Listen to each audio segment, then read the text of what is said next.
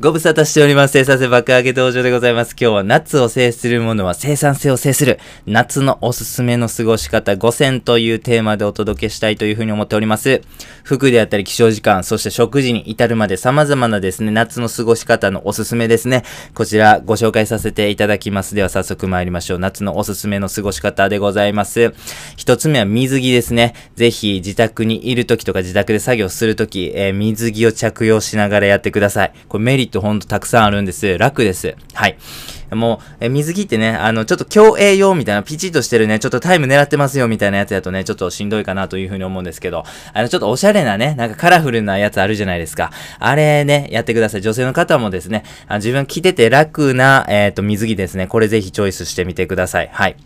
なんかこう、競泳用っていうよりもこうね、街で、あの、聞いても全然いけますみたいなやつ売ってますよね。あれしてください。ほんと楽です。あと、洗濯も簡単ですね。がっつり洗いたい時は、あのね、洗濯機にポイってほい、掘ってね、あの、洗濯してもらったらいいんですけど、まあ、普段ね、使ってね、ちょっとね、汚れたぐらいであれば、こう、シャワー浴びるついでにですね、それもささっと洗ってですね、干してしまえば、あすぐにね、乾いて切れますしね、本当に簡単やし、乾くの早いし、めちゃめちゃ使い勝手よろしいでございます。着心地がいいやつぜひ探してね、着てみてください。はい、二つ目のポイント早寝早起きでございます。夏はなんといっても暑いですよね。しかしですね、朝の結構早い時間帯で結構ね、快適やったりするんです。朝の快適な時間帯に仕事とか勉強していただくことによってめちゃめちゃ作業効率上がります。そしてですね、この早寝早起きにもね、あの、を後押してくれる環境、これも夏なんですね。なぜかというと、さっとね、散歩に出かけやすいですよね。はい。あの、例えばですけども、冬であればね、こう起きて外散歩に行こうって言ったら、まあなんかダウンジャケット着たりとかね、ちょっと厚着しないと寒いじゃないですか。靴下も履かへんと足から冷えてくるじゃないですか。でもそんなこと夏は必要ございません。もう木の実木のままで、そのままでドアを開けてね、散歩行けるってね、素晴らしいなというふうに思っております。はい。本当にね、朝起きてすぐね、散歩行く、これめちゃめちゃいい習慣なんで、そういうことを語らせていただきましたコンテンツも別にあるんで、よ、もしよろしければチェックしてみてくださいということで、は、早寝早起きですね、ぜひやってみてください。そしてですね、早寝早起きを実行するためにもですね、散歩スッと行くみたいな習慣も合わせてつけていただくと非常によろしいかなというふうに思います。三つ目は室温でございますね。環境省がですね、推奨する、えクールビズのね、あのまあ、なんかこう、オフィスとかでね、エアコンの設定、28度にしてくださいと。はい。そういう風にね、言われておりますが、これ28度ですね。これ、普通に夏日です。夏日の温度ですし、熱中症のリスクちょっと出てしまうんですね。しかも28度って結構暑いですよね。暑いとすごい生産性下がるというデータもございます。なのでですね、えこの28度というのはですね、まあちょっと、まあ地球環境を考えるとどうかなと思うんですけども、まあ僕たちは生産性に魂打った人間でございますんでね、はい、もうこれはですね、下げてください。快適と思う室温、あなたにが快適だというふうに思う室温ね、人それぞれあるというふうに思うんでね、それにね、設定してみてください。はい。で、もう一つ言うならば、寝るときもですね、エアコンつけっぱなしで OK と僕は考えてます。はい。こうタイマーとかセットしてね、寝るまではですけども、あの、エアコンで快適にして、で、まあタイマー切れてからは暑いけども、まあそのね、睡眠継続して寝るみたいなね、えー感じの方もいらっしゃるかなというふうに思うんですけども、僕はですね、エアコンつけっぱなしで OK だというふうに思います。まあ最近ではね、省エネ家電ということで、まあつけっぱなしにしても全然ね、あの、電気代かさ、かさまらへんん？かさまらへん？ん？電気代かからへんようなやつ出てきてますしね。はい。そしてですね、睡眠ってすごい体力回復する上で重要なものは、皆皆様ご存知だというふうに思います。それでですね、まあなんか、ちょっとした電気代ケチるためにですね、その睡眠効率を落とすっていうのは、まあ、どうでしょう。生産性を考える上ではですね、あんまり得策とは言えないというふうに思います。はい。えー、両親が痛まない方は、えー寝るこ、寝るときもですね、エアコンつけっぱなしで寝てみてくださいね。はい。そして4番目、冷たいものを取りすぎないということでございます。夏って冷たいものが美味しいですよね。そうめんであったり、かき氷であったり、アイスクリームであったり、炭酸飲料であったりね、まあいろいろ美味しいしいものありますよね。それが夏の楽しみになってる方もいらっしゃると思いますが、これできるだけね、控えてください。こう生産性を上げていこうというね、えー、観点から見ると冷たいものを取りすぎるというのはデメリットが大きすぎます。はい。一つ目ですね。基礎代謝が落ちてしまうんですね。そうすることによって太りやすい。はい。内臓脂肪がつくとか、そういう状態は生物にとってすごい不自然な状態なんですね。えー、生産性上げていく以前にですね、ま、内臓脂肪がついてしまうと体に炎症がたくさん起こってしまいますんでね。それはダメです。はい。二つ目はですね、免疫力落ちてしまうまいます。病気にかかりやすいです。昨今であれば感染症が猛威を振るっておりますんでね、免疫力はね、本当に1%でも上げていきましょう。体温が1度下がると、なんと免疫機能が30%以上ダウンしてしまうという、えー、ね、データもございますんでね、体を下げるイコール、もうね、病気リスクを高めるということですから、はい、アイスを一つ食べるごとにですね、えー、病気にかかるリスクを高めているんだという意識でよろしくお願いいたします。はい、次、夏バテでございますね。はい、先ほどご紹介した冷たいもの、アイスクリームであるとかね、炭酸飲料水であるとか、まあ、こういうものって糖質が非常に多いんですよね。糖質が非常に多いってどういうことかと申しますと、お腹が減らないんです。はい。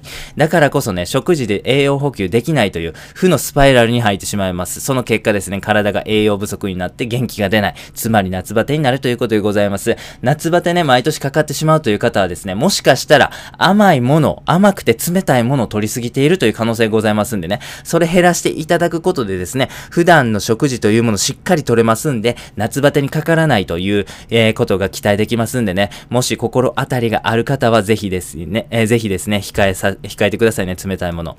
はい。そしてですね、腸が冷えるということもデメリットでございます。腸なんでございますが、意外とね、すごい頭いい、頭いいというかめちゃめちゃ重要な臓器なんです。第2の脳と呼ばれていて、消化吸収の働き以外にも、体の免疫機能のほとんどを司っているというふうに言われております。ですのでですね、まさに僕たち生産性とかね、あと免疫力とかね、体調とかも高めていきたいですよね。あまあ考えていただけたらわかるんですけども、風邪の日ね、風邪ひいて頭痛くて体だるい時に生産性もクソ誰もないじゃないですか。どんだけそのタイミングでですよ、風邪ひいてる時にね、生産性高めるようなポモドロテクニックしてみたりとか、IBD メソッドでタスクを管理してみたりとか、いろいろしてみたとしてもですよ、体調が悪かったら生産性どころの話ではございません。机に向かうのも一苦労。だからこそですね、僕たちは体調とかね、そういうものを常に万全にしておく。これがですね、生産性考える以前のベースの考え方になります。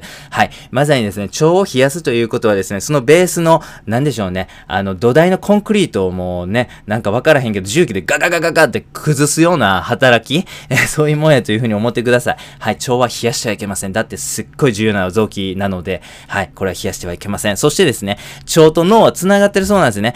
例えば端的にそれを表す出来事としてはですね、緊張するとお腹壊してしまう。皆さんもしかしたら一回はご経験あるかもしれませんね。これね、脳と腸が繋がってるっていうこと結構端的に表すエピソードだなというふうに思うんですけども、腸が万全になるってどういうことかと申しますと、これは脳の機能ですね。脳のホルモンとかを、これ、いい感じでね、あの、調整してくれますんでね、これは生産性向上につながります。ということで、はい。めちゃめちゃね、この冷やす、体を冷やすこと、これね、めちゃめちゃデメリットございます。ですのでね、食べたいし、美味しいし、最高、夏の楽しみの一つ、それはわかるんでございますが、できるだけね、冷たいもの取りすぎない、これ心がけてください。はい。えー、最後ですね、5番目、野菜たくさん取るということでございます。野菜美味しいですよね。だって旬ですから。栄養価も豊富でございます。だって旬ですから。安いですよね。だって旬ですから。ということで、夏に旬を迎える野菜めっちゃたくさんありますよね。はい。えー、もう、それはね、ぜひぜひ食べてください。やっぱ旬の時が一番栄養価も高いしね、みずみずしいし、美味しい。これ間違いないですね。